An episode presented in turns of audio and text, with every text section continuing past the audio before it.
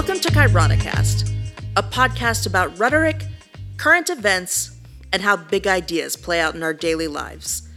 I'm your host, Elizabeth Thorpe. Our goal at Kairoticast is to look at how rhetoric functions in the real world. June is Pride Month, as you've probably noticed. As the mother of an LGBTQ youth, pride is important to me. I want my child to know she should be proud of who she is, and that she has a community that loves and respects her. Pride is both conceptually and practically important because there are going to be people who devalue her in this life. I want her to have the tools to deal with that. As you probably well know, the early part of the 20th century was not a good time to be anything other than cishet. After World War II, the State Department declared homosexuals to be a security risk and began dismissing anyone they suspected might be gay. There were also increased police raids on gay bars all over the U.S. and laws enacted against cross-dressing. In 1955, a group called the Daughters of Bilitis organized in San Francisco. This was the first lesbian civil and political rights organization in the U.S. The group was focused initially on giving women some privacy and educating other women about lesbians and addressing the self-loathing that came with living in such a repressive society. The group had to work within the paradoxical aims of being secretive and recruiting new members. They filed for a corporate nonprofit status in 1957 with a completely vague description of themselves to avoid scrutiny. In 1956, the group began publishing The Ladder, the first nationally distributed publication specifically intended for lesbians. The group advertised itself as a woman's organization for the purpose of promoting the integration of the homosexual into society. They composed a four-part statement that prioritized the purpose of the organization, and it was printed on the inside of the cover of every issue of The Ladder until 1970. 1. Education of the variant. To enable her to understand herself and make her adjustment to society, this to be accomplished by establishing a library on the sex-deviant theme, by sponsoring public discussions to be conducted by leading members of the legal, psychiatric, religious, and other professions, by advocating a mode of behavior and dress acceptable to society. 2. Education of the public, leading to an eventual breakdown of erroneous taboos and prejudices. 3. Participation in research projects by duly authorized and responsible psychologists, sociologists, and other such experts directed towards further knowledge of the homosexual. 4. Investigation of the penal code as it pertains to the homosexual, proposal of changes, and promotion of these changes through the due process of law in the state legislatures. Variant was used instead of lesbian because in the 1950s the word lesbian had such a negative connotation. The early gay rights movement, then called the homophile movement, was centered around the Mattachine Society, which we will get to in a moment. The leaders of these early groups thought the best approach was to convince heterosexual society that gay people were no different from themselves. The Daughters of Bilitis followed this model by encouraging its members to do everything they could to pass as heterosexual or assimilate into that culture. For example, there was an ongoing debate in the early group meetings about the appropriateness of butch or femme dress. But by 1955, the group ruled that if a woman attended a meeting in pants, they had to be women's slacks. By 1960, letters from readers in The Ladder were appearing that expressed exasperation with the emphasis on heterosexual conformity in the DOB. In 1961, in San Francisco, there was the largest raid on a gay bar to date, which resulted in the arrests of 100 people. And in Chicago, in another raid, the police forced arrested women to prove they were not wearing men's underwear. This led to a call in The Ladder for the DOB to be more active. However, At the 1962 DOB conventions, National President J. Bell argued for assimilation and patience. But in 1963, the editorship of The Ladder changed from Del Martin to Barbara Gittings, and that had a major effect on the direction of the organization.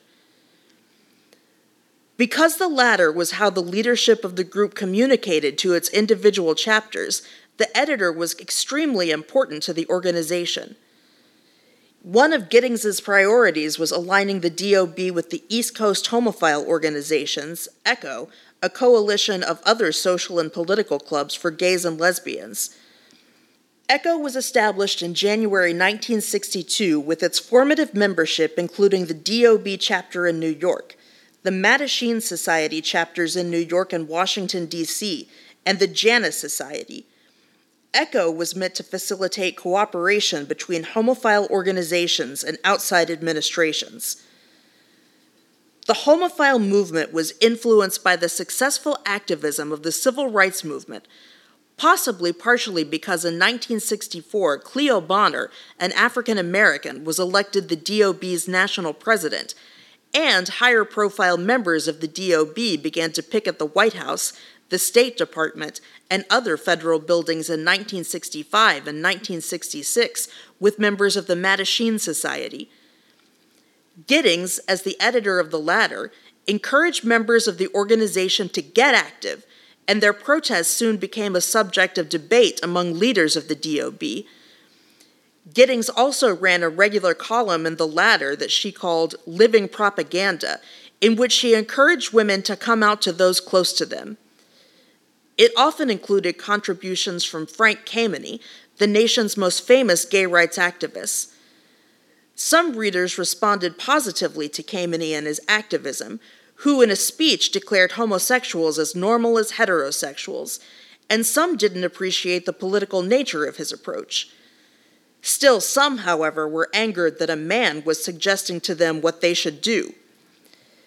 DOB leaders disliked Kameny and Gittings' editorial decisions, and she was let go in 1966.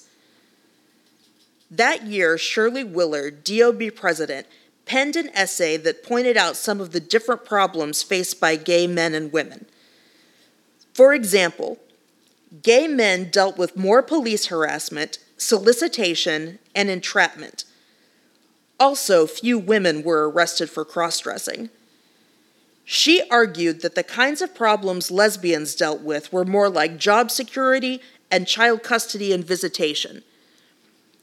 Because of this discrepancy, many lesbians felt a disconnect with homophile organizations, which were often focused on the kind of political or legal issues that gay men faced.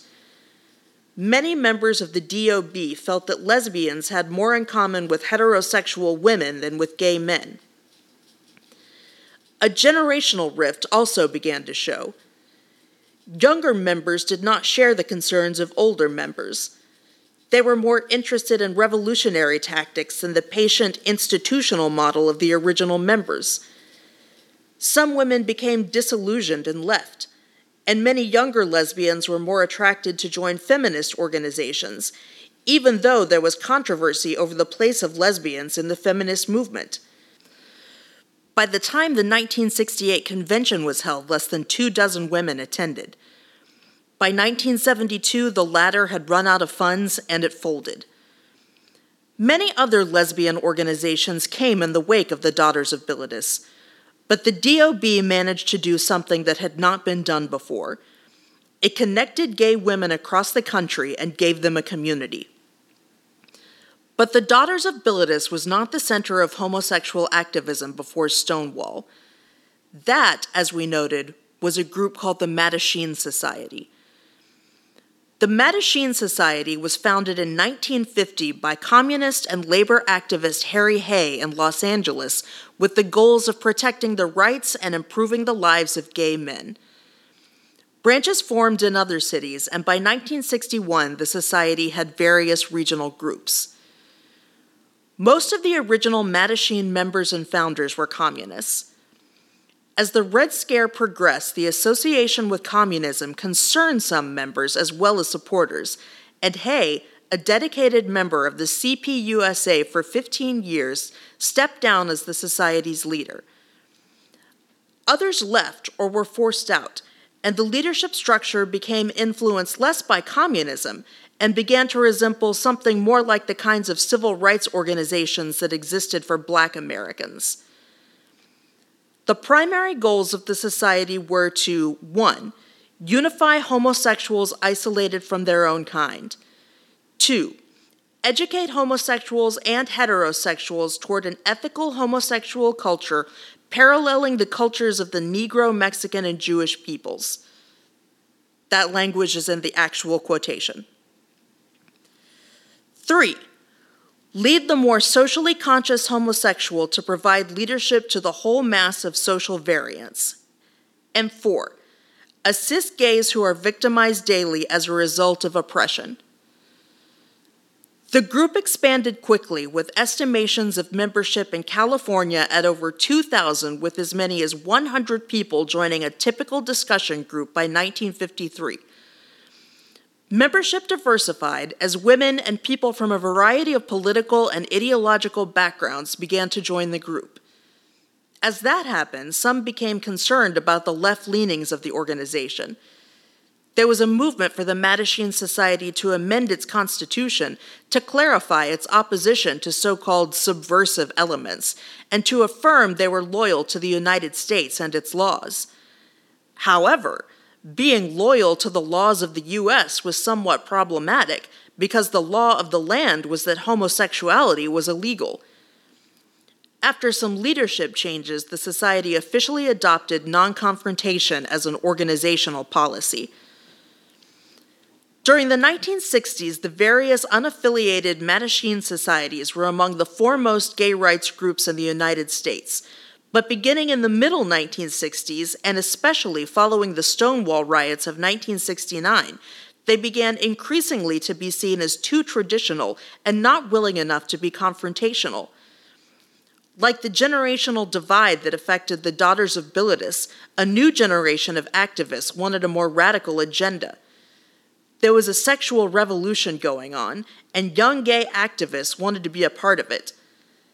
Several organizations that went under the name Mattachine fell apart as support dwindled or internal division tore the groups asunder. So there was activity before 1969. Groups like the DOB and the Mattachine Society had been working to better the lives of gay men and women in America since the 50s. But most people would say the modern gay rights movement in America began with the Stonewall riots. The Stonewall riots were a series of demonstrations by members of the LGBTQ community in response to a police raid on June 28, 1969, at the Stonewall Inn in the Greenwich Village neighborhood of Manhattan, New York City. The short version is that the police became violent and the patrons of Stonewall fought back. But the full story is much more interesting and complicated than that. By the early 1960s, Mayor Robert F. Wagner Jr. had launched a campaign to shut down all of New York City's gay bars. The city revoked the liquor licenses of the bars, and undercover police officers worked to entrap as many homosexual men as possible. The gay bars weren't even owned by gay people. Almost all of them were owned and controlled by organized crime, who treated the patrons poorly, watered down the liquor, and overcharged for drinks. But they also paid off police to prevent frequent raids. 2 undercover police women and 2 undercover policemen entered Stonewall early that evening to gather visual evidence as the public moral squad waited outside for a signal. Once inside, they called for backup. Stonewall employees were not tipped off that a raid was coming, even though they usually were. At 1:20 a.m. on Saturday, June 28, 1969, there were just over 200 people at the Stonewall Inn. A bunch of police showed up at Stonewall and announced police were taking the place. The music was turned off and the main lights were turned on. There were some people there who had never been in a raid and got very confused. The more experienced ran for the doors and the windows and the bathroom, only to find that the police had barred them. The raid did not go as planned. The usual procedure was to line up the patrons, check their identification, and have female police officers take suspected trans women to the bathroom to check their genitals, and any identified were arrested. That night, trans women refused. Men began to refuse to produce their identification. The police decided to take everyone to the police station after separating those suspected trans women into a room in the back of the bar. A sense of discomfort spread very quickly, made worse by police who assaulted some of the lesbians by touching them inappropriately while frisking them. Those who were not arrested were released, but on this night, they did not just leave. Instead, they stopped outside. A crowd began to grow. Within minutes, over 100 people had congregated outside, some after they were released from inside the Stonewall, and some after noticing police cars in the crowd.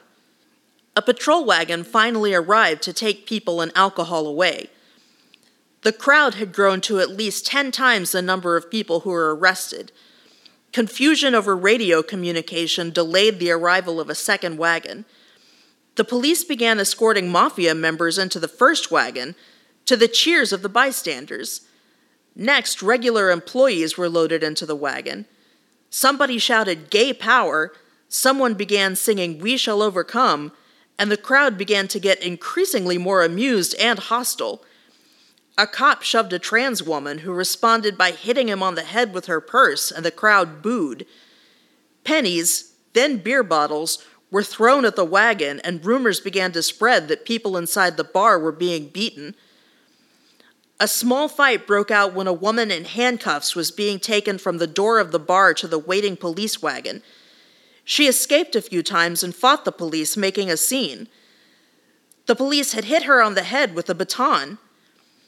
Bystanders recalled that the woman encouraged the crowd to fight when she looked at them and shouted, "Why don't you guys do something?" After a cop picked her up and threw her into the wagon, the crowd transformed into a mob and became uncontrollable. The police tried to control the crowd, and by that I mean they started getting a little violent with them, which only incited the crowd even more. The crowd tried to overturn the police wagon and slashed its tires. The wagon and some police cars left, but were urged to return by lead officers quickly. The activity outside of Stonewall was quickly attracting more and more people who were learning what was happening. People began to yell that the reason the cops were there was that they hadn't been paid off, and the crowd responded, "Let's pay them off." They threw things and hurled slurs at the police. The police responded violently, and some of the crowd was pushed to a nearby construction site. At this point, there were 500 to 600 people. The rioters broke the building windows and uprooted a parking meter that they used as a battering ram on the door. They lit trash on fire and stuffed it through the windows. The police had access to a fire hose, which they turned on the crowd, but it didn't have any pressure, so it only served to anger the mob even more. The tactical patrol force came to free the police trapped inside the Stonewall. A number of officers were injured. Once the police had more officers there, they detained anyone they could and put them in patrol wagons. According to the police and witnesses, it was transgender people particularly who fought back most viciously and would not go peacefully. By 4 a.m., the streets had nearly been cleared. 13 people had been arrested. Some in the crowd were hospitalized, and 4 police officers were injured. The Stonewall Inn was completely wrecked. News of the riot spread quickly throughout Greenwich Village. There were rumors that it had been organized by the SDS, the Black Panthers, or even triggered by a jealous gay cop. All day on June 28th, people came to view the wreckage. Pro-gay and pro-trans graffiti appeared on the walls. The next night, there was more rioting. Some of the same people returned, but they were joined by a new crowd as well. Gay people were out throughout the street expressing themselves and identifying openly, even showing affection publicly. This time, thousands of people gathered in front of Stonewall. The demonstrators spilled out of the street into the next blocks. The mob surrounded buses and cars and demanded that the occupants either admit they were gay or supported the protesters. Some demonstrators shattered the windshield of a police car. The protesters started fires in garbage cans, and after 2 a.m., the TPF were called in again. The street fighting went on until 4 a.m. And so, the Stonewall riot kickstarted the gay movement. After that, the LGBTQ movement was much more visible and active in America. The Stonewall riot was an outburst of LGBTQ frustration at being oppressed and marginalized, and after that, the gay community publicly said they weren't going to take it anymore. Stonewall was made into a national monument in 2016. The legacy of Stonewall and Pride is a bit fraught because some have tried to keep transgender people out of it and limit it to gay and lesbian rights. But that would not be true to the spirit of Stonewall, as it was transgender women of color who were at the heart of it. Pride has not always been family-friendly, as it has always been a celebration of sexuality, and there is conversation and controversy today about what kind of atmosphere is appropriate for a pride parade or festival. There is also the issue of the corporatization of pride. It makes sense to proverbially vote with your wallet, right? If a company supports the LGBTQ community, it makes sense to support that company. So on the one hand, it is great to see mainstream support of LGBTQ rights in the community. On the other hand, Pride started as an anti-establishment movement, and it doesn't really seem quite in the spirit of things for major corporations to be profiting off the backs of marginalized communities. So this June, we encourage you to think about the spirit of Stonewall. Support transgender rights. Support queer people of color. Seek out queer-owned businesses and do some shopping there. The story of Pride is a radical one. It is anti-establishment. Practice accordingly. Thanks for listening to this episode of Kairoticast. We really hope you'll join us again. If you have feedback, we'd love to hear it. If you have questions, we'll try to answer them. If you have issues you'd like us to address, send them our way and we'll do our best to get to that. Make sure to subscribe or leave a review. Email us at elizabeth@kairoticast.com. That's Kairoticast, and we look forward to seeing you next week.